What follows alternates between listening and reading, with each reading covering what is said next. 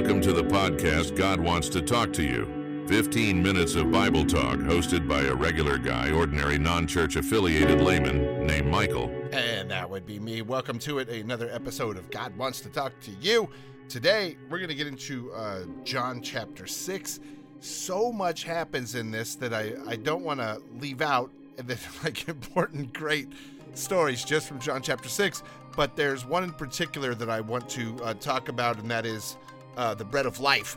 And we'll get into that. But just so we don't skip over anything here, in the very beginning of uh, John chapter 6, Jesus is got a huge crowd around him. He had been preaching.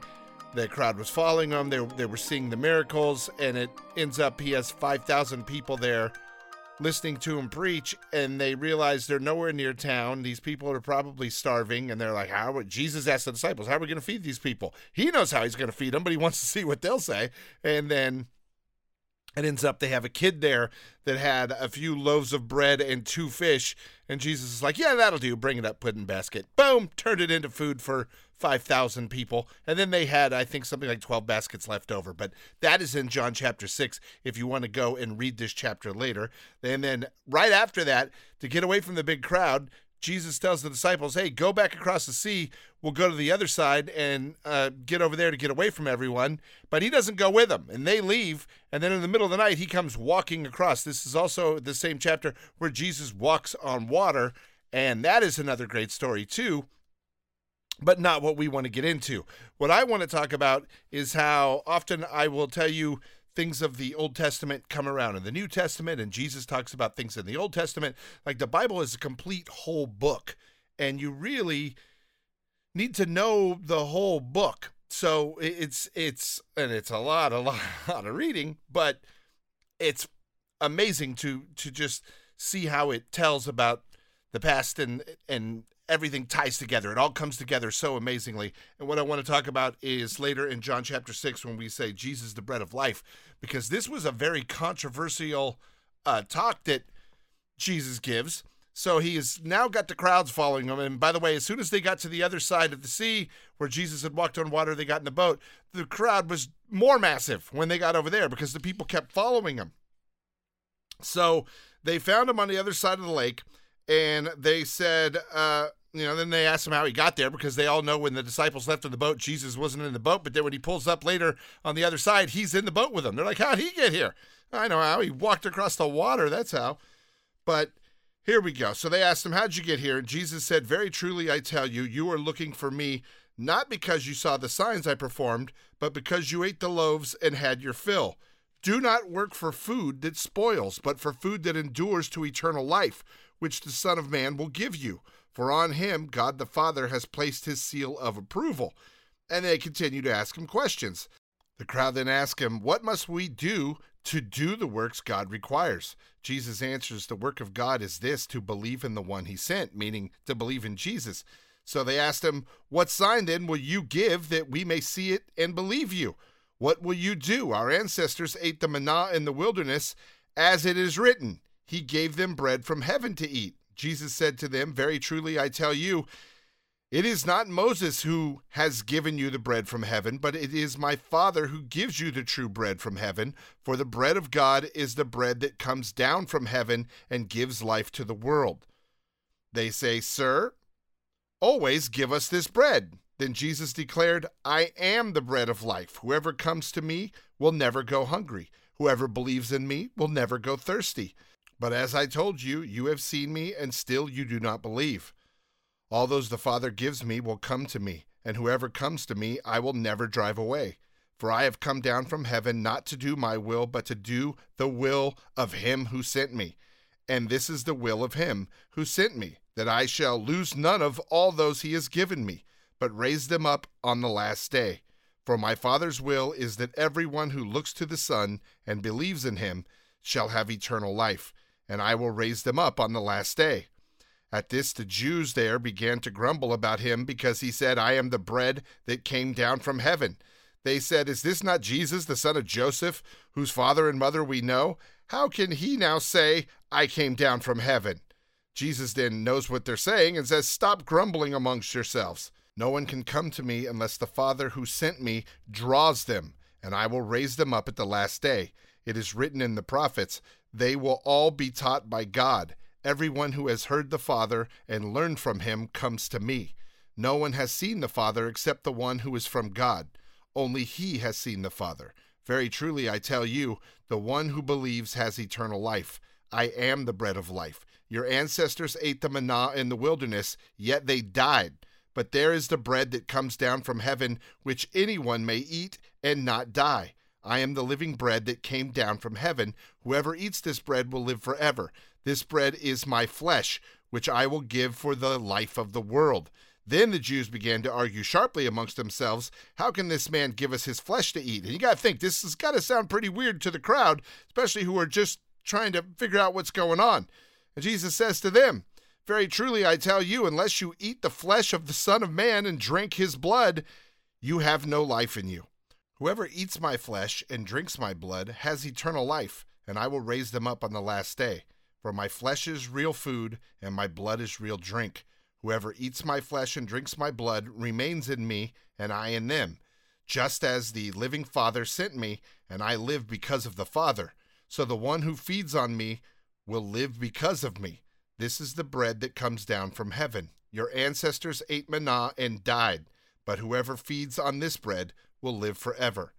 He said this while teaching in the synagogue at Capernaum, and at that point, a ton of people deserted him. Like people were like, wait a minute, this guy's talking about eating his flesh and drinking his blood. Like he is out there. They say Jesus knew this was going to happen. He knew the people that were following him at this point, and then when they heard this, they were like, whoa, whoa, whoa, whoa, whoa. And the amount of disciples he had greatly reduced after that.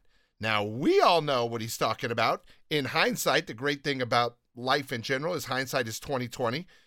That we can look back and be like, oh, he was talking about himself being the bread of life, which we all know from communion. When you take communion, it is the body of Jesus, and and when you drink the wine, it is the blood of Jesus, and that is the sacrifice that has cleansed us all and healed us all. But what I wanted to go back to in this is the manna, manna in heaven, and and that's what he's talking about, and that is what they know of. And by the way, I know this. I'm going to go back through. I did a lot of research before I started this podcast today, and Manna first mentioned in the Bible in Exodus 16, and that is the point where the Israelites had come out of Egypt and now they're in the desert wandering for 40 years.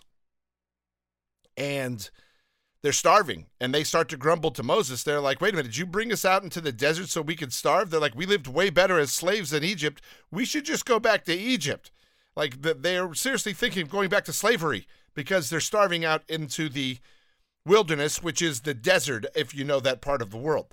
So what happens is Moses takes this to God. God then gives them manna, which is uh, described as like a flaky it would come out of out of the sky at night it would come down it was like a flower like a grain and they would collect it off the ground and then we know in uh, numbers later on that they would use this and they would make it into cakes they would boil it they would ground it into flour and there were multiple ways they could eat it. We also know in uh, Deuteronomy, which Jesus quotes when he is uh, being tempted by Satan, and he says, Man should not live on bread alone. And very true. He says they have to have spiritual needs as well. John chapter 6 makes mentions of manna. Manna is all over the Bible. So we know this is a real thing that happened. Uh, there's Psalms that are about manna, the bread of the angels and that is uh, Psalm 78. Psalm 105 talks about how God cared for the needs of the Israelites in the wilderness. There's so many references to the manna from heaven. We know this is a real thing, and it's still a part of uh, J- Judaism to this day. And, and every and, and to Christianity too, because we believe the Old Testament and we believe in everything from there. But here you have a guy now that is preaching and he's saying, Yeah, you got to eat my flesh. Like, I am the bread of heaven. And when you look back, we can say, Oh, yeah, Jesus is the bread of heaven. Like, once you go to communion, once you accept Jesus as your Lord and Savior, once you do have the bread and the wine, and you if i don't know what church you go to some churches do communion some churches don't some churches do it every single week and some churches do it once in a while but it is what he's talking about. Remember when he said at the Last Supper and he broke the bread and he said, Take this, all of you, and eat from it. This is the. Uh, this is my flesh, which will be given up for you. And also goes on that this is the new and everlasting covenant. No longer are we doing sacrifices. Jesus is the ultimate sacrifice, and he gave up his life for our sins. He was the Lamb of God. And we basically, what do you do? That they would eat the sacrifices, the priest would. Uh, that's what would happen. So we all are eating of the sacrifice. The sacrifice was Jesus. And in eating of that sacrifice, we are made whole and have eternal life. The manna that came down from heaven, yes, it was given by God to the Israelites and, and Moses when they were out wandering around in the desert, but that just sustained them. It didn't fulfill them, it didn't give them eternal life, it kept them alive for now. The whole eternal life came all these years later with Jesus, and Jesus was the manna from heaven. He was the bread that came down from heaven. He was our salvation. And what he's saying there is the truth. And we know that now. I do understand, though, what's crazy to, you know, in hindsight to look at and be like, wow, why did these people not believe this is Jesus? This guy's doing all these miracles. And how do you not know it? But think of what they're seeing there. They they have a guy talking, saying, yeah, you got to eat my flesh and drink my blood. And people are like, whoa, whoa, this is I don't know about this. Like the manna from heaven, it wasn't flesh and blood that was falling from the sky. It was like a, it, they describe it as almost like a snow on the ground, like a frost. And they would go out and gather that every morning. And there was a lot of rules that came with that too. They couldn't gather more than they needed. And if they didn't gather enough, then they would be hungry for that time. But they could only gather extra on the Sabbath, so the day before the Sabbath, so they didn't have to work on the Sabbath because they had those rules. So there were a lot of rules around the manna from heaven, but now we have one rule. The rule is accept Jesus. Once you accept Jesus into your life, once you eat of that food, once you drink of that water or that wine, you will live forever. You will have eternal salvation. And it's a big part of this uh, John chapter 6, which is goes on and on and how they they want to they always want to kill him here. But I'm telling you, it wasn't just the Pharisees and the uh, lawmakers of the time that heard this one and wanted to get him. There was a lot of people that were disciples, a lot of people that were really feeling what he was saying and really wanting to follow him, who then heard this and were like, "Whoa, we're out of here!" And they took off. Like he lost a lot of followers over that sermon right there when, when he told people to eat his flesh and drink his blood. We know in hindsight what it meant. We do now know he was the bread of heaven he is the bread of life. He it is the the cup of salvation when you drink the wine, which is the body of Christ, blood of heaven. You know that when you take communion, and it is amazing to see how all of this carries through. I love these themes in the Bible. There's so much that comes back. So we had the manna from heaven, which we, we have from early, early in the Bible, and we have uh, that the talk about that, and it comes back throughout the Bible, and then there's more manna from heaven, which comes in the New Testament in the name of Jesus. So Jesus then comes down out of heaven because we now know too that Jesus has always been. He's been with God since the beginning. He wasn't when he was born as a man through the Virgin Mary. That wasn't the start of Jesus. There's many references to. I, I was hearing uh, people talk about uh, reference that when they say the angel of God in the Old Testament, that oftentimes some people believe that was Jesus at that point coming down because he was different than the other angels. Whenever they would reference, usually they'd say the angel Gabriel or or the angel whatever came down and, and talked to these people and told them this or an angel of the lord said this but when they say the angel of god many people think that is jesus who would show up even in the old testament because jesus has always been Jesus has been with God since the beginning and way before the you know, universe was made. There was Jesus there with God. So that is it's just so much to wrap your your mind around. Because I have to tell you, there's been times where I thought, well, like GK, he was born of the Virgin Mary. Like, when did he know he was he was the Son of God? Like, when did was he aware? I, he knew he was the Son of God before ever. He was born as a human, and he knew he was going to come down as a human, and he knew he was going to be sacrificed for mankind. And he willingly accepted that, and he came down and did that because God loves us so much, because Jesus loves us so much. It's it's just an amazing amazing story. But John chapter 6 has got so much in it. So, as always, I urge you pick up your Bible, read John chapter 6, uh, read the whole Bible, but I'm I'm really really love the Gospels of Matthew, Mark, Luke, and John, and I try to go to those as much as I can. I will bounce around from time to time, even get some Old Testament stuff in here too, because it is a 15 minute Bible talk here on God Wants to Talk to You. And today, I hope you enjoyed John chapter 6. I will talk to you again next time with another 15 minute Bible talk coming up here on God Wants to Talk to You. And if you want to get a hold of us, here's how you do it. I'll see you next time.